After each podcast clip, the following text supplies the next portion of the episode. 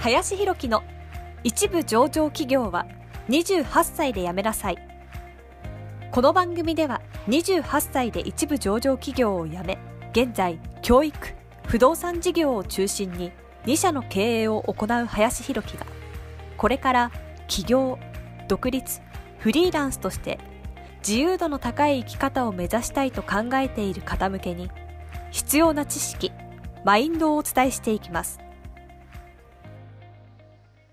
こんにちは林です、えー、本日はですねおすすめホテルとしてゴーラ花壇というホテルを紹介していこうかなというふうに思います。ゴーラ花壇こちらはですね、まあ、箱根にあるホテルになるんですけれども、まあ、非常にですね由緒正しいじゃないですけれども、まあ、昔のね本当に、ま、老舗っていうようなホテルになっております。まあ、旅館って感じですかね、ホテルというよりかは。うん。まあ、すごくですね、まあ、高級、まあ、旅館としてもね、ま、有名な場所になりますけれども、えー、なのでですね、まあ、天皇とかですね、あと海外のね、方でもすごく有名になってたりもしている旅館に、ね、なってたりもするので、まあ、今ちょっとね、コロナ中であれですけれども、結構海外の方も来られるっていうような形だったりとか、まあ、日本のね、まあ、海外の本当にね、それなりのレベルの人たちをこう日本でね、接待するじゃないですけれども、まあ、そういう時には結構このゴーラ花壇をね、使われているというふうに言われてたりする旅館に、ね、なってたりしていますというような感じです。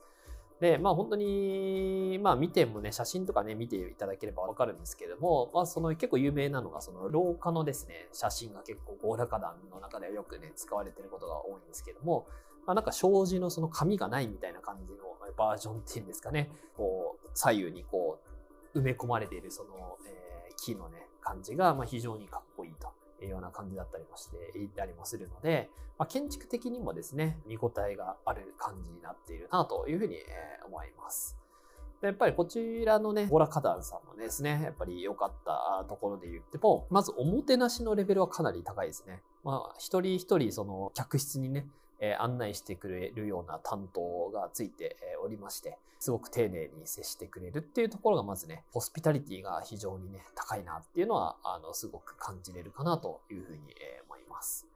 で、まあ部屋もね、まあ部屋によってって感じですけれども、露天風呂もね、当然ついているというような感じだったりとか、まあ部屋によってはね、スチームサウナみたいなのがついていると。いうような感じだったりもするので、まあ、やっぱり箱根といえばまあ温泉って感じですけれども、個室でね、えー、楽しめるというところで言うと非常にね、いい感じにね、楽しめる旅館かなというふうに思います。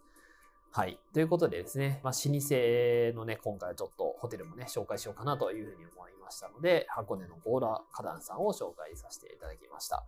えー、本日もありがとうございました。本日の番組はいかがでしたでしょうか？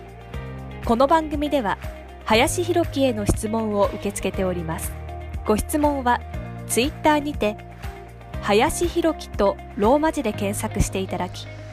ツイッターのダイレクトメッセージにてご質問いただけたらと思います。たくさんのご応募お待ちしております。